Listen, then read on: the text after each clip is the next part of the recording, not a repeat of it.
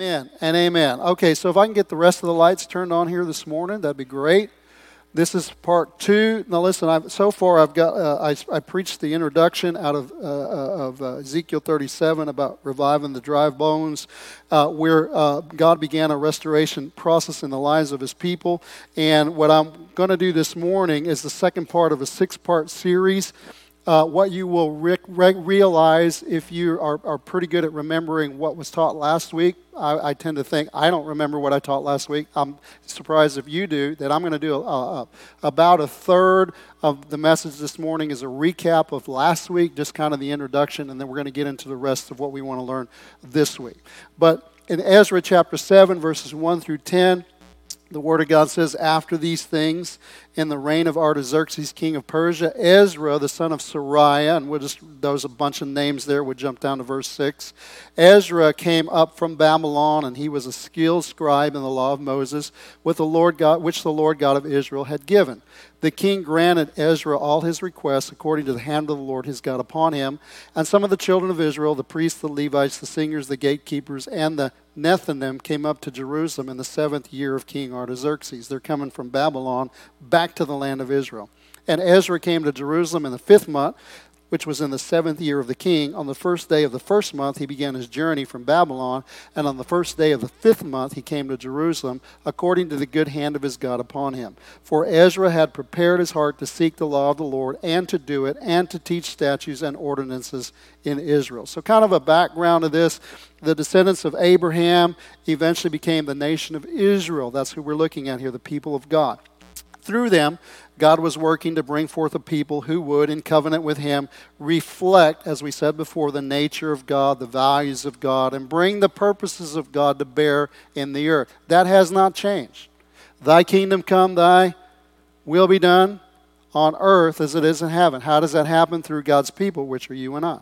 Throughout the centuries, getting back to Israel, these people of God would cycle through times of great devotion and victory to times of rebellion, idolatry, and defeat. Just think back to when he, Moses delivered them out of Egypt, great victory. They're in the desert, and all of a sudden, complaining, griping, and great problems, right? So, across their history, we see that God delivered them out of their captivity in Egypt, eventually brought them into the promised land. Over a process of centuries, He established through them a place of worship in that land, eventually built up the city of Jerusalem from where they were to govern and bring God's will to bear in the earth. Unfortunately, as we already said before, through their history, there was a repetitive cycle of rebellion and idolatry. In His mercy, God continued to send His prophets to call them back to Himself. Unfortunately, as a result of their continued callousness and rebellion towards God, they ultimately found themselves captive to the nation of Babylon the walls of the city that were built uh, that had been built up were now torn down. The temple that had been miraculously erected had been destroyed and the israelites who had been brought into their own promised land because of that were now taken captives to the might of the enemy of god's people babylon. They were taken in change out of the land of promise to the land of babylon. Thankfully god who is rich in mercy did not leave things that way. He would once again show himself strong towards his people as he began the process of restoring them to himself and to his purposes for their life. In fact, Jeremiah the prophet of God prophesied before they were ever taken captive that when they were taken captive, God already had a promise and a purpose for them. He was already working towards their restoration. This is a very familiar passage of Scripture. You may not have known the context, but God is promising them what He's going to do before they go into captivity because they are going into captivity. But he says to this, I know the thoughts that I think towards you, says the Lord, thoughts of peace and not of evil, to give you a future and a hope. Then, when? Whenever I whenever you begin to change and then you become restored, you will call upon me and go and pray to me, and I will listen to you. And you will seek me and you will find me when you search for me with all your heart. You see, they kind of had, they were kind of living with, an, with a, a, a, semblance of God, but they were worshiping idols, they were living worldly lives, and that's not how you live for God. In fact, God Himself, throughout the prophets, He, will, he considered the nation of Israel to be His bride, and over and over again He said, You're committing adultery with the world. Right? And so that's what they were doing. But God says when they return to Him, He will, uh, uh, when they, he will find, they will find Him when they search with all His heart. He says, "I will be found by you," says the Lord, "and I will bring you back from your captivity." A lot of the reasons that many of us find ourselves in captivity is because we've drawn away from God. Uh, just as a very simple illustration to help you with that. Um, you know, many of us before the holidays, uh, we, we, we were doing really good. We were, uh, uh, uh, as far as our weight is concerned, you know, we're, we're taking care of ourselves. And then all of a sudden, here come the holidays, and uh, oh man, I want to try a little bit of that turkey. That's good, no problem with the turkey. But oh, look at all the desserts. I'll just have a little dessert. I have a little bit here, a little bit there, a little bit there, a little bit there, a little bit there. And the next thing you know, uh, here comes January, and you've gained 15 pounds. Right? And then it's January and you say, okay, well, I got to do better. But then that day, somebody comes over and they bring over a piece of pie to welcome, you know, thank you for coming. And what happens? Your diet goes out the window. And, and basically, you begin a cycle of just going into uh, the, the, you know, just going into the captivity that you, you, you began uh, uh, during the holidays, you know. And you're like, man, I need to get back to, to this. I need to get back to that. But two years later, how did I get here? And see, that's what's happened with the Israelites. They just began to gradually go away, go away, go away. And the next thing you know, they've gained 300 pounds. And they're going into captivity. They're going to have surgery. They've got to have all these things, right? How did I get here? It's because of our own lusts, our own unwillingness to do what God is wanting us to do and I will bring you to the place from which I carried away cap. But God is saying in the midst of all that, I can heal you. I can deliver you. It's my will for your life, wherever you're at. Now, that's just kind of a metaphor for the sins that we find ourselves engrossed in as a people. How did I get here? How did I get here, you know, in the middle of the night shooting a needle in my arm? How did I get here, you know, living in the place where I'm living and lose, lost my family, losing my job?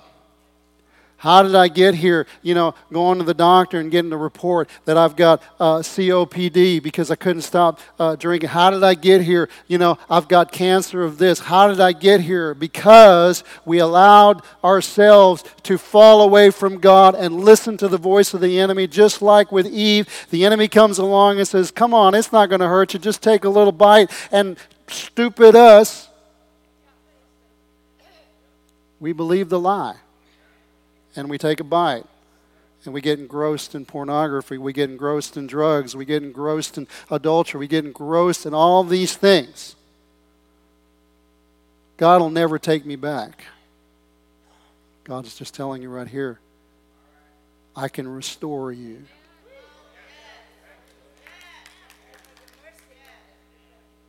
I can heal you. If you want God, you want what God has. It doesn't matter how far you've gone. If you're listening to the sound of my voice, the Spirit of God is saying, You can be restored. You can be healed. God can do a work in your life. And where you end up is not where you are right now because God is good. Amen? But God begins the process of restoration with the sending forth of his people out of the land of captivity and back into the land of promise. Now, this time it's not from Egypt to the land of Israel, it's from Babylon. They're already his people. Now they're, they're in Babylon because of their sins, their iniquities, their rebellion, but God is now going to bring them back to the land of Israel. Ezra 1 1 through 4. Who is among you, all his people? May his God be with him. Let him go up to Jerusalem, which is in Judah, and build the house of the Lord God of Israel. He is God, which is in Jerusalem. And so what we saw last week is that in the scriptures, that their mission, their directive was to go back to Jerusalem, and in that city, they were to rebuild the house of the Lord God of Israel. It had already been well built once but had been torn down, but now supposed to be rebuild it. But unfortunately, one thing you may not realize is there was a, quite a few people that went back, but I don't think if it was even an inkling of the amount of people that lived in Babylon. Not even an inkling. See what happened? The people of God that were taken to Babylon, they got comfortable in Babylon. They liked Babylon. They wanted to live in Babylon. They didn't want to go back to the land of Israel. They didn't want to go back to the land of promise. Somehow they lost that sense of who they were. But to the ones that did go back, they had a purpose. They had a mission to rebuild the house of God. Not all went back, but the ones that did, when they arrived, the first thing they did was to rebuild the altar. Remember, we talked about that last week. What did the altar represent? Well, basically, chiefly, the altar is a place of sacrifice. It is the place where the Israelites brought their substitute offerings on behalf of their sins and transgressions, and is the place where God met with them, accepted their sacrifice, and because of it, where reconciliation is established. At the altar is where restoration takes place in the relationship between us and God. Because the Bible says, For all have sinned and fallen short of the glory of God, and the wages of sin is death. We're all separated from God. Well, how do we get restored with God? It's at the place of sacrifice, but not a sacrifice that you make. It's a sacrifice that was made by God, by His Son, through His life, death, burial, and resurrection on your behalf. In the Bible, as we said before, at the place of sacrifice, whenever the sacrifice was made, the fire of God fell. Now, we don't always realize that, that light and fire in biblical times were the same. To us, light is different from fire, but to them, light was fire. Right? So 1 John 1 and 5, this is the message which we have heard from him and declare to you that God is light. Remember, light and fire are the same and in him is no darkness at all. So when the fire of God fell and consumed the sacrifice, it was a visible demonstration of the presence of God manifesting to, this, to his people in his acceptance of the sacrifice. In short, through the sacrifices, the way was prepared for God's presence to come. Now let's get to today. What are we going to talk about today? Restoring the temple. What they had restored so far was the altar, but the altar was not the temple, it was part of the temple. It wasn't all the temple. Sometimes, as people, we get comfortable just restoring the relationship. Okay, God, we're good now. You and I are good. I'm going to heaven when I die. That's all that matters. Well, until you get saved, that's all that matters, but that's just the starting place. It's not the beginning. I mean, it's not the end. It's kind of like going to the Olympics and say, "Man, I got here," and then when the when the gun goes off, you just sit down at the at the starting blocks and say, "Man, I'm just so glad I'm here." Right? But that's not why you're there. Why you're there is to run the race. Why you're there is to complete that which you've been sent to do. And the reason that God saves us is not to just sit down and say, Man, I'm so glad I'm here. That's good. There's nothing wrong with that. We want to enjoy our salvation. But you just began the race when you got saved. In Ezra 1 2 through 4, as we said before, Cyrus commanded that the Israelites would go and build a house for the Lord in Jerusalem.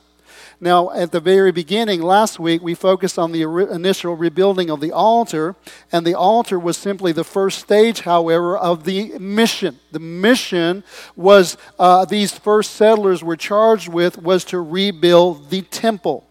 Though they began to rebuild the temple, what you may not realize is that it was a process to do it because there's an enemy trying to prevent them from doing what God has called them to do. And I want you to know it's the same today. There is an enemy that wants to prevent us from doing what God wants us to do. How does he prevent us? Well, one way he can prevent us, if you go to Matthew 13, it talked about the seeds and the soil, and you have good seed that's planted, but before you get to the good seed, you have seed that's that rests on hard hearts, and because the hearts are hard, the seed can't penetrate the soil, and so there's no fruit that comes out of it. And then you have rocky soil. And what is rocky soil? Well, the seed can penetrate the rocky soil, but it can't put down any, any roots. The reason it can't put down any roots because there's rocks preventing from those roots taking, taking effect. And that's one of the things that, that Simeon helps us. It helps us to remove the stones because we're the soil so that the Word of God can grow deep. And then when affliction comes, and I want you to know that as a Christian, you're always going to have, have to face affliction. Not everybody's going to be happy with what you've chosen. Not everything's going to go good with you because you've chosen to follow the Lord. You're going to face storms and trials and afflictions. But you know what? If you don't have deep roots, you're going to, you're going to fall away. But if your roots go deep, then you're going to be able to overcome the afflictions that come your way. But if that doesn't work, if it's not hard, hard, hard going, if it's not affliction that oftentimes keeps us from following after the Lord, then the enemy comes in with the cares of this world and the deceitfulness of riches. What does that mean? We get busy doing life and we forget about the Lord. We get busy enjoying uh, uh, the pies and the cakes, and we forget that we, we have a battle with diabetes going on.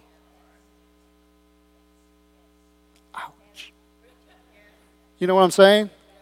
And so we stop doing what we needed to do, and that's what I'm saying. We find ourselves in Babylon in captivity and wonder how we got there because we, we, we stop uh, uh, uh, allowing God to be the focus and the center and, and the, the, the purpose through which and through which and to which we live. Other things distract us. Oh, they offered me a shift on Sunday. Well, that's fine, no problem. Take the shift. But then they offer me another one next week, another one next week, and another one next week. And what begins to happen? Well, I like the paycheck, so I just keep, now I sign up for shifts. I want to, hey, we can get a bigger house. We can get a bigger boat. We can get this. We can get that. Not that there's anything wrong with that, but if that is costing you your relationship with God and fellowship with the people of God, then the enemy, through the cares of this world, is drawing you astray.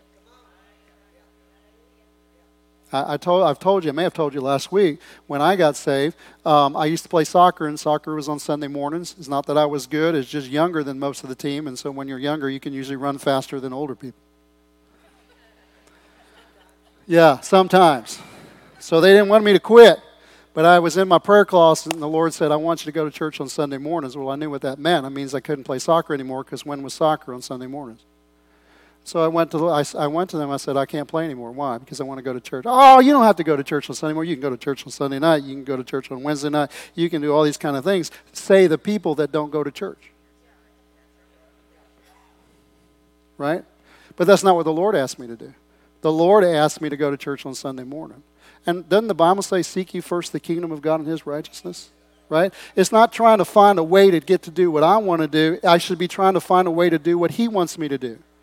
And if that's what he asks of me, it doesn't matter what anybody else wants me to. What matters is what the Lord. And he, he wasn't, if I didn't do it, it's not like I was going to go to hell. It's just that for me to grow, I have to learn how to submit and, and get rid of things that are preventing me from doing his will. His will has to be the priority. Amen? So then what happened was uh, they, they, the Israelites, you thought I lost, I forgot where I was going, but I didn't. The Israelites through 20 years of, uh, of, uh, of, of being in the land, trying to rebuild the temple, kept being harassed by the enemy, kept being harassed by the enemy, and the enemy finally got to a place where they stopped building. Oh, God must not want me to build because it's too hard. Right? I want to tell you something about modern day Christianity. Modern day Christianity measures whether or not they're going to do something for God by whether it's hard. If it's hard, it's not God if it's easy as God. And I want you to know that I've been living my life for God. I got saved in 1985. You do the math. All right? And I want you to know almost anything that I've done in life has not been easy. It has been hard because it seems like whatever the Lord leads me to do, the enemy's there to challenge me, to hinder me, to try to get me to stop doing whatever it is that God's called me to do. It, it, you cannot measure what God is calling you to do by whether or not it's easy or not.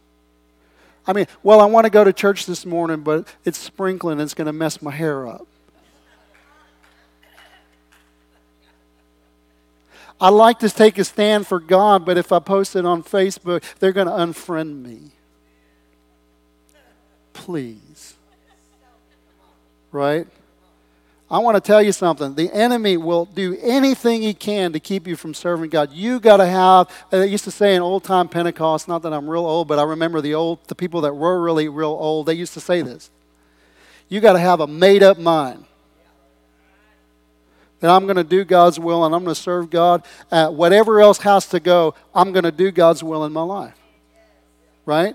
So here they're being harassed by the enemy, and after 20 years, God begins to speak to them through the prophets Haggai and Zechariah. In Ezra 5 1 through 2, the prophet Haggai and Zechariah, the son of Iddo, the prophets of God, prophesied to the Jews who were in Judah and Jerusalem in the name of the God of Israel, who was over them. And Zerubbabel, who was the head leader at the time, he was one of the descendants of David, and Shealtiel and Jeshua, the son of Jozadak, rose up and they began to build. And it should say, to understand, uh, we should say it this way, and began to build again, because they had been stopped for 20 years, the house of God, which is in Jerusalem, and the prophets of God were with them, helping them. Now, if you want to know what they were prophesying, if you go to the book of Haggai, and I happen to have that here, Haggai 1 7 through 9, Haggai, uh, the Lord through the prophet Haggai was saying to them, Thus says the Lord of hosts, consider your ways Go up to the mountains and bring wood and build the temple that I may take pleasure in it, be glorified, says the Lord. You, in your own lives, you looked for much,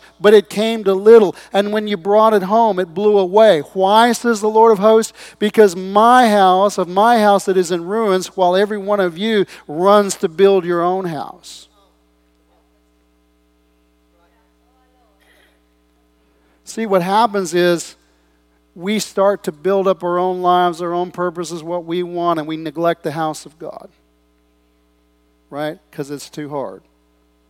And what we need to realize is that God is not okay with that. That's why he's sending the prophets, Haggai and, uh, and, the other prophets, to prophesy and say, You need to get back to doing uh, what I sent you to do, which is rebuild the temple. And the reason I'm focusing on this is because of the importance God gives to rebuilding the temple of God, to rebuilding the house of God. The blessings of God on his people were actually tied to their priorities in putting the house of God, the kingdom of God first in their lives as we were reading before, Haggai 1 9 through 11. You looked for much, but it came to little. And when you brought it home, I blew it away. Why? Because of my house it is in ruins, while every one of you runs to his own house. Therefore, the heavens above you withhold the dew, and the earth withholds its fruit. For I called for a drought on the land and on the mountains and on the grain and the new wine, on the oil, on whatever uh, the ground brings forth, on men and on livestock, and on the labor of your hands. So, what we want to learn from this is that rebuilding the temple was a big deal to God then, and it's my belief that it's still a big deal to God today. Now, I'm not talking about a physical temple that was set in Jerusalem, I'm talking about the church. The church is the house of God. The, eh, depending on your translation, it'll call it the temple of God. But the temple of God is the house of God. The church of today is the New Testament equivalent of the temple back then. The presence of God manifested in the physical temple the Jews built, but today the presence of God manifests in his people, in the church, and the people that God, the Holy Spirit, is building. 1 Corinthians 6 19 through 20. Do you not know that your body is the temple of the Holy Spirit who is in you? Think about that. How many of y'all are born again Christians? Okay, everybody else that didn't raise your hand, when I call an altar call at the end of the service, I want you to raise that hand. Let's try it again. How many of y'all are born again Christians? All right. Do you know that you didn't just say a prayer? You didn't just agree to join an institution.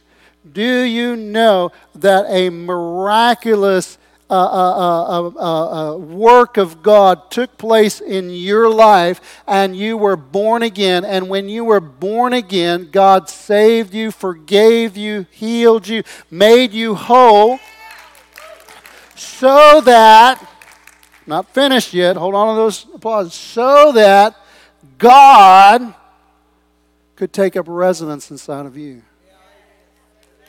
Now you can give God glory. Turn to somebody that, that, that raised their hand and say, God lives inside of you.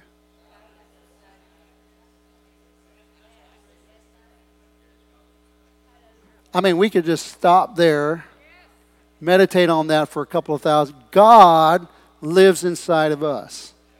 For you are bought at a price, therefore glorify God in your body and your spirit, which are God's. 2 Corinthians 6.16.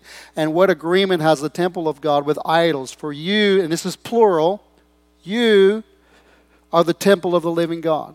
As God has said, I will dwell in them and walk among them. I will be their God, and they shall be my people.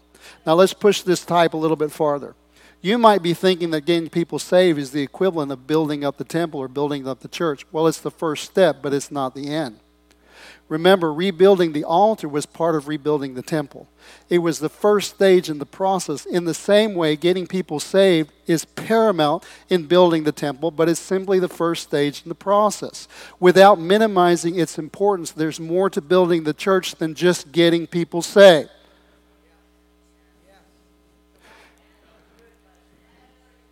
Some of y'all thought I might get hit by a thunderbolt there, but 1 Peter 2 4 through 10. Come unto him as a living stone, rejected indeed by men, but chosen by God and precious. You also, as living stones, are being built up a spiritual house He's talking about the church, individual members of the church, a holy priesthood to offer spiritual sacrifices acceptable to God through Jesus Christ. Therefore, it is also contained in Scripture Behold, I lay in Zion a chief cornerstone, elect and precious. We're talking about the Lord. And he who believes on him will by no means be put to shame. Therefore, to you who believe, now we're talking about people that get saved, he is precious, but to those who are disobedient, the stone which the builders rejected has become the chief cornerstone and a stone of stumbling and a rock of offense, depending on whether you believe in him or not. They stumble, being disobedient to the word to which they also were appointed. But you who believe are a chosen generation, a royal priesthood, a holy nation, his special people, that you may proclaim the praises of him who called you out of darkness into his marvel, marvelous light, who were once not a people, but now you're the people of God, who had not obtained mercy, but now have obtained mercy. Do you see here that it says that Jesus was the chief cornerstone? He is the stone around which the other stones are to be measured against and laid together to build the structure. Uh oh, lost you. How is the structure built? By the other living stones being laid next to the chief cornerstone. You see, we want to measure how good we are by measuring one stone with another stone. But you'll never, that's never the way you're supposed to be measured up to Jesus Christ. And how do you get measured up to Jesus Christ? By the work that he did on the cross of Calvary.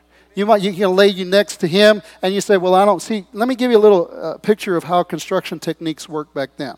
All right. So what they would do, they didn't. I'm sure they level and did all that, but the way they did things is they found a perfect stone perfect 90 degree stone, perfect level. They set it in place. And then all the other stones would have to match up with that stone. So, the, the key to build a solid structure is always the foundation. You have to have it level, you have to have it true, you have to have, but in order to do that, you have to have the perfect stone. There is one perfect stone, and his name is Jesus. So, what they would do then is they would take the other stones, which are you and I, and measure it against Jesus Christ. And if it was fit to be put in the temple, and how do you become fit to be put in the temple? You get saved. He makes you fit, He makes you right. Right? So when that happens, then what happens is he puts you together with other stones that have been measured up against Jesus Christ. Okay? Uh, the problem with today, I think I'm running off uh, uh, uh, my notes a little bit farther than what I need to be, but the problem with today is many people say, well, I don't have to go to church to be a Christian. It's because, and I love you, and I mean this in the very most sincerest form of the word, you believed a lie or you're ignorant. Because the Bible doesn't teach that. You see, you yourself are a temple of God, but you're not the temple of God. God's temple is the people of God. And you can't build a temple without a bunch of people. You, without stones, you can't have one stone and have a temple. You got to have a multitude of stones all being built together. The problem is we don't want to be put next to people. Uh, uh, we want to be on our own, or we don't want to be put next to that person. We want to be we want to be put this, and, and the Lord doesn't build that way. See, you're not in control of the process. He's in control of the process. Now you do have free will. You can say, I don't want to do that. And in no way am I saying that you can't go to heaven and not be part, uh, uh, you know, and, and not go to church. I'm not saying that at all. That's between you and the Lord. And technically, whoever calls on the name of the Lord shall be saved. What I'm trying to get you to understand is the mission is not just that you get saved and go to heaven when you die. The mission was to rebuild the temple. And the reason to rebuild the temple is so that God's influence can be felt in the world. But if you're not willing to be built together and laid together with other stones, you might get to heaven, but your life and the life of those that God would have you in connection with is going to live a, a lower threshold than what God wants for you because you won't be able to accomplish it unless you're yoked together with other people.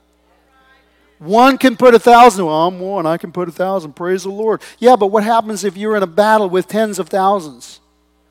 If you're in a battle with hundreds of thousands, what do you have to do? Well, uh, the Bible says two can put 10,000 to flight.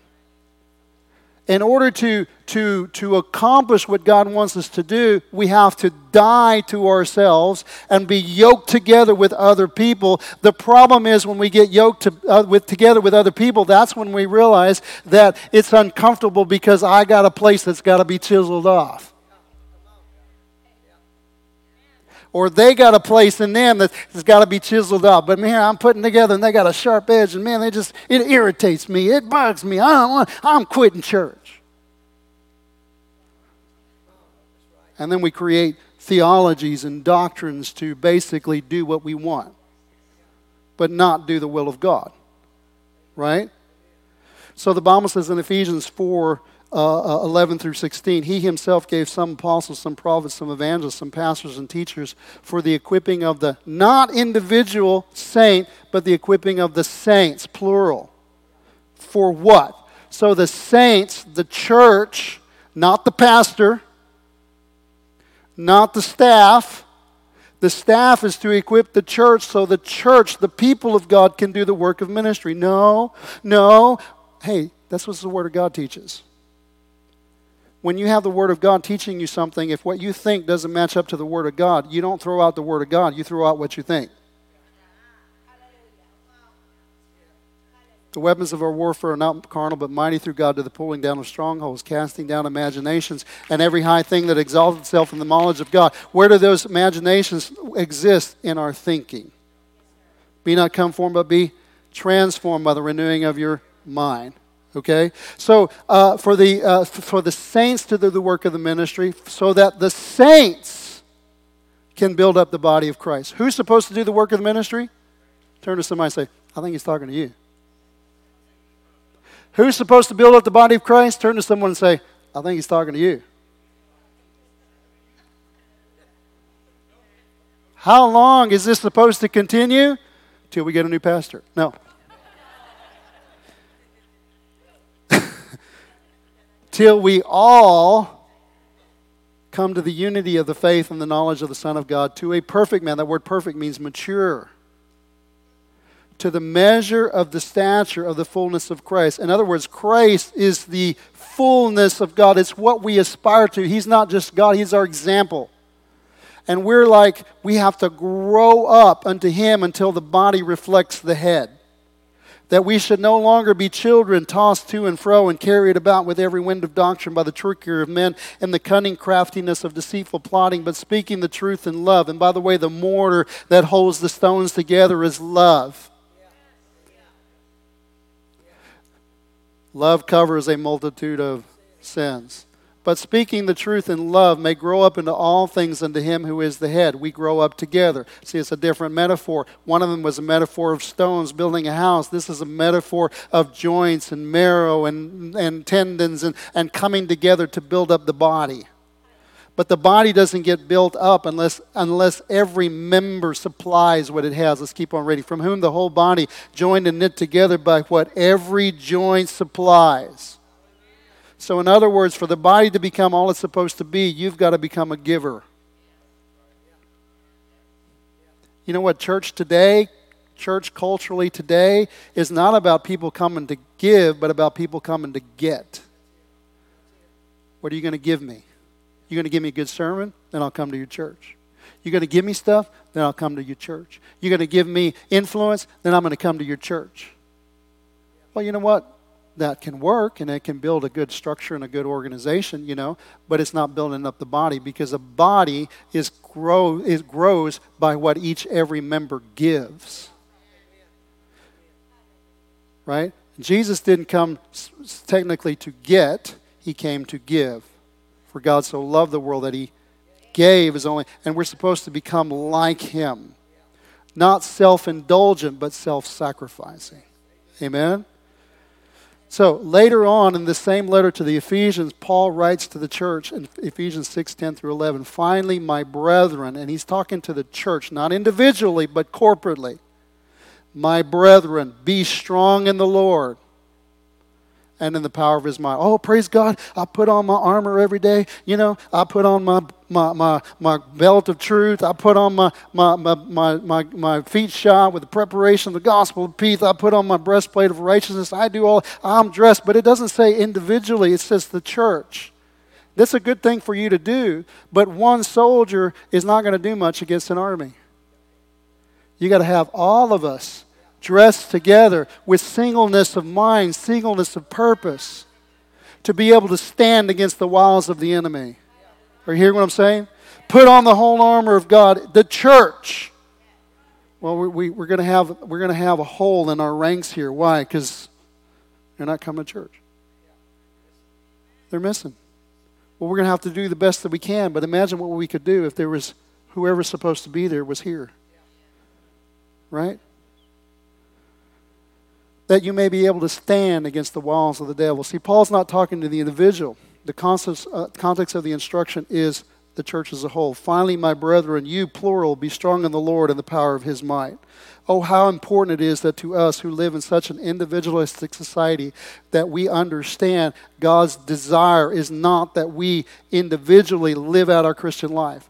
Today we get saved and we believe that, that you know, we can then live without the church in Hebrews 10 24 through 25, it says, Let us consider one another in order to stir up love and good works. But we keep wanting to just consider ourselves, not forsaking the assembling of ourselves together. You can assemble and not be together. God doesn't want you just to be assembled, He wants you to be together. Right? And you know, that's what they do whenever they go to boot camp. They're not just trying to get you there, they're trying to get you to become one cohesive unit. As is the manner of some, but exhorting one another so much more as, as the day approaches. You know, we're closer to that day than they were before. So we need to be about doing the Father's business. What we're learning about, as we, as we conclude what we're learning about here today, what we are learning about the restoration of God's people is that it's not simply about getting the altar going. God's priority is that his house would be built up, and that can't happen unless we are joined together. Now, listen, if you're new here, you don't have to come here, but you need to be a part of a body. But I will tell you, as a pastor, we would love you here. I hope you've already felt the love of the body that's here. We would love to have you. But if this is not the place where you want to be and it's not your fit or whatever, that's fine, no problem. But don't fall into the trap of saying, well, I'll just watch online. Online is for those that can't get to somewhere, that are working, or they, they want to watch it later, or they're in some place where they have no church around them, but we got churches on every corner. That's not for you. For you, it's to be a part of a body. To be somewhere where you're physically joined, where someone will miss you if you're not there where someone will say, hey man, you got to work on that. You got to work on that point because that hurts. Where you got to get worked on and they got to get worked on because you got two people living together, not always harmoniously, but you got to you got to you got to learn how to love in order to do that. Right? The Bible says in Acts 2 44 through 47 you know, well, let me say this God's priority is that his house would be built up, and that can't happen unless we're joined together. It's together that we become the victorious people he paid a price to form. Acts 2 20, 44 through 47. Now, all who believed were together. Oh, that Acts church, I was with part of that Acts church where you couldn't have been if you weren't together. And they weren't just together on Sundays. They wanted to be together all the time. And they didn't just give part, they didn't just give 10%, they gave all they had. You still want to be a part of the New Testament church? Now, all who believed were together and had all things in common, and sold their possessions and goods, and divided them among all as anyone had need. Now, let me, let me just stop there. And like I said, I'm done. The reason they would sell their stuff to help the others is because they knew them and loved them. If you just come to church with people and you don't know who they are and somebody has a need, you might put something in if they need help, you might do something. But if it's your family, if it's someone that you love, you will do anything you can to help that person. See, that's that's the kind of church. Why were they selling their goods? Because they knew each other and they loved and they were on a common mission and a common purpose. And and helping them was more important than whether or not I have three streaming services. So, continuing daily with one accord in the temple and breaking bread from house to house. How often were they together? daily. We only ask you to come together twice a week. And breaking bread from house to house. Paul, uh, Marty says, Y'all are the most eatenest church I've ever been to. But I don't think so. I think it was the Acts church that was more eatenest than we were. They ate their food with gladness. I don't want this stuff. I don't want. I, I want to go. So reminds me when my kids. You know, we are. We have so much. We're spoiled. Right. I love my kids. Um, I used to uh, uh, uh, say to them, "Hey, let's go get something to eat." When they lived in the house, and they would say, "Where are we going?" It wasn't like, "Yes, we want to be with you, Dad. We want to have lunch with you." It's like, it's like "Where are we going?" Right.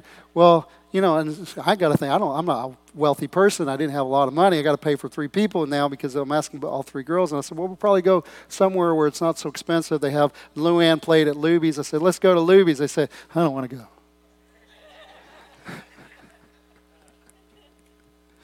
and I'm thinking to myself, I don't really care about the meal. I want to be with you. Right? And today, I think sometimes we forget about what the priority is. It's about being together, and we're worried about the meal. Where are we going? Who's paying?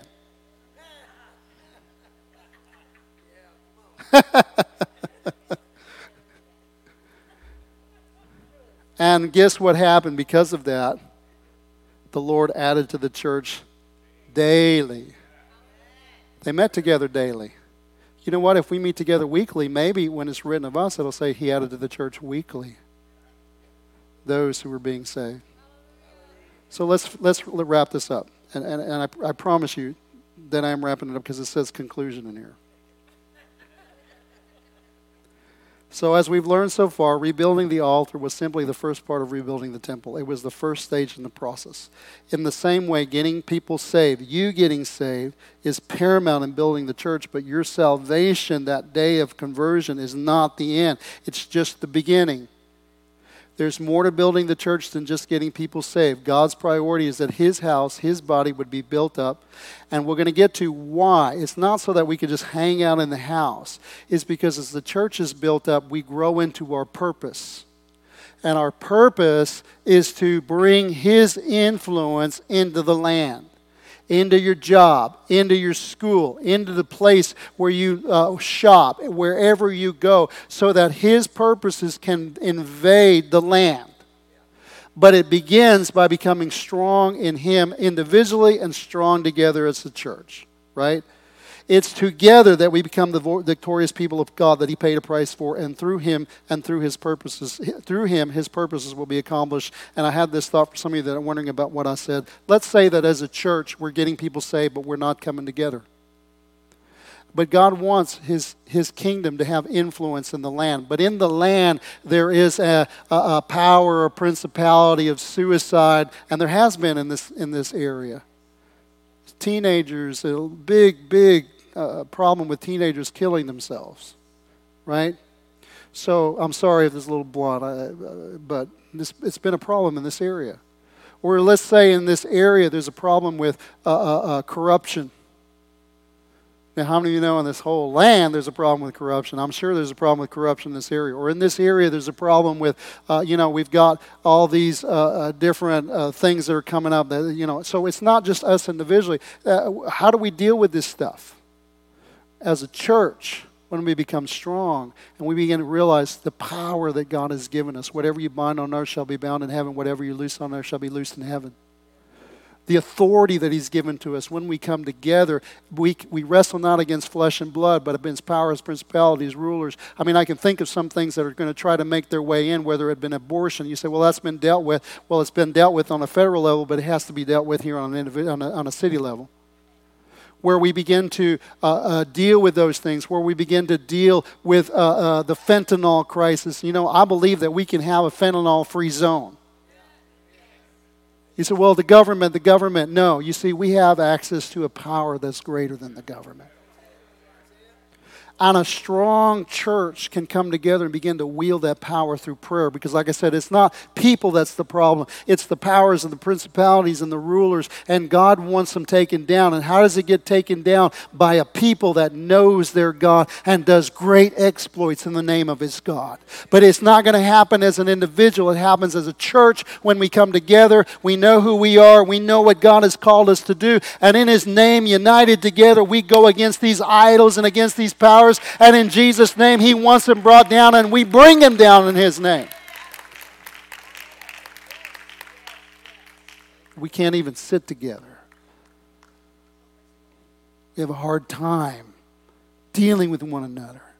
Well, they don't believe like I do, so I'm going somewhere else where they believe like I do or they don't they don't do what I want them to do, so I'm going to go somewhere else where they do what I want. And, and, the devil comes in to divide and to destroy and, and to do all these kind of things. And so as a church, we, we don't realize it's an opportunity to, to show love, to show mercy, to grow together, to learn how to embrace people. And our, our whole society is being built today around differences and dividing because of differences. And I want you to know when you come to church, you have every opportunity to divide. You have different races, different genders, different thoughts, different ways of thinking. But it's the Spirit of God and the love of God that glues us together.